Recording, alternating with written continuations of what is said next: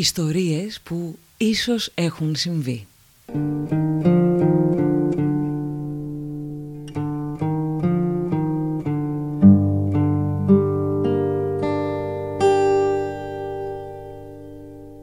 Γεια σας, είμαι η Μαργαρίτα Σπυλιοπούλου και αυτό είναι το 8ο επεισόδιο της σειράς podcast με θέμα τις ιστορίες και τα πρόσωπα που κρύβονται πίσω από τα τραγούδια που αγαπάμε. Ήταν Σεπτέμβρης του 1982 όταν διοργανώθηκαν οι δεύτεροι αγώνες ελληνικού τραγουδιού της Κέρκυρας από το Μάνο Χατζηδάκη. Στην επιτροπή εκείνη τη χρονιά βρίσκονται πολλοί άνθρωποι των γραμμάτων και των τεχνών και φυσικά ο ίδιος ο Χατζηδάκης, ο οποίος ξεχωρίζει ένα τραγούδι για τον πολύ φρέσκο ήχο και στίχο του, το οποίο τραγούδι τελικά καταλαμβάνει την τρίτη θέση. Είναι το τραγούδι «Μια βραδιά στο Λούκι» του Χάρη Κατσιμίχα με τον πρωτοεμφανιζόμενο αδερφό του στην ερμηνεία, τον Πάνο Κατσιμίχα. 3 χρόνια αργότερα κυκλοφορεί ο πρώτος προσωπικός δίσκος των αδερφών Κατσιμίχα που έμελε να μείνει κλασικός, «Τα ζεστά ποτά». Στο δίσκο υπάρχει βέβαια και το «Μια βραδιά στο Λούκι». Το Λούκι ήταν ένα μπαρ στην οδό Χάριτος στο Κολονάκι που τη δεκαετία του 80 ήταν στέκη καλλιτεχνών και το κορίτσι για το οποίο γράφτηκε το τραγούδι ήταν πραγματικό πρόσωπο. Και εδώ αρχίζει η ιστορία μας.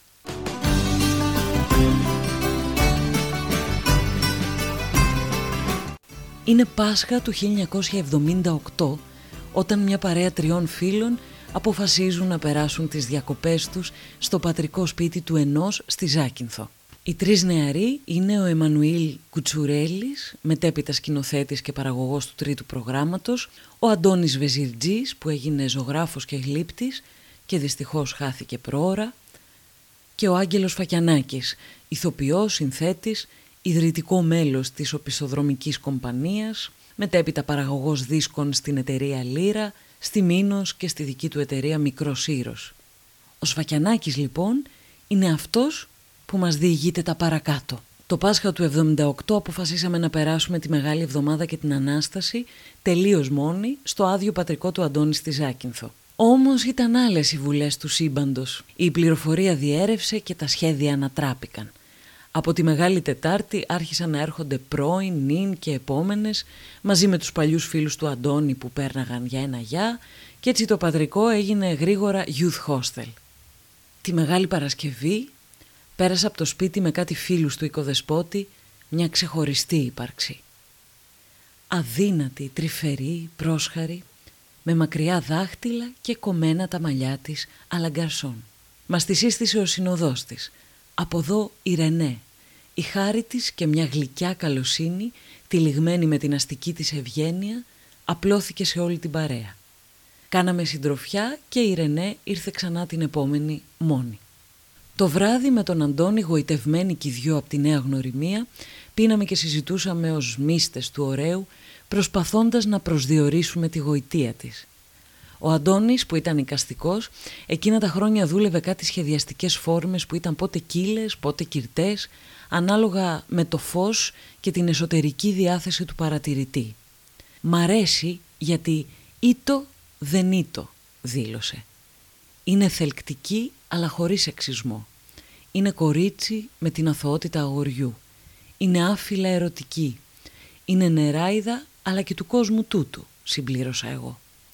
Η Ρενέ είχε βαφτιστεί πλέον από το Βεζιρτζή ως «Ήτο δεν ήτο». Έτσι δεν έμαθα ποτέ το επίθετό της. Η Πασχαλιάτικη Ζάκυνθος τελείωσε και συνεχίσαμε να βλεπόμαστε στην Αθήνα. Ένα βράδυ πήγα τη Ρενέ στο Λούκι, στο μπαρ στη Χάριτος. Συνάντησα γνωστούς και φίλους. Το Λούκι ήταν στέκι. Εκείνο το βράδυ ήταν εκεί και ο Χάρης Κατσιμίχας με τον Νίκος Γιώγαλα. Με τον καιρό με τη Ρενέ χαθήκαμε. Μετά από χρόνια, ο Χάρης μου εκμυστηρεύτηκε εγκάρδια πως το κορίτσι που περιγράφει στο τραγούδι «Μια βραδιά στο Λούκι» ήταν το κορίτσι που συνόδευα εκείνο το βράδυ. Το «Μια βραδιά στο Λούκι» γράφτηκε με αφορμή τη Ρενέ. Είμαι βέβαιος πως γράφτηκαν κι άλλα τραγούδια για εκείνη. Απλώς δεν το έμαθα ποτέ.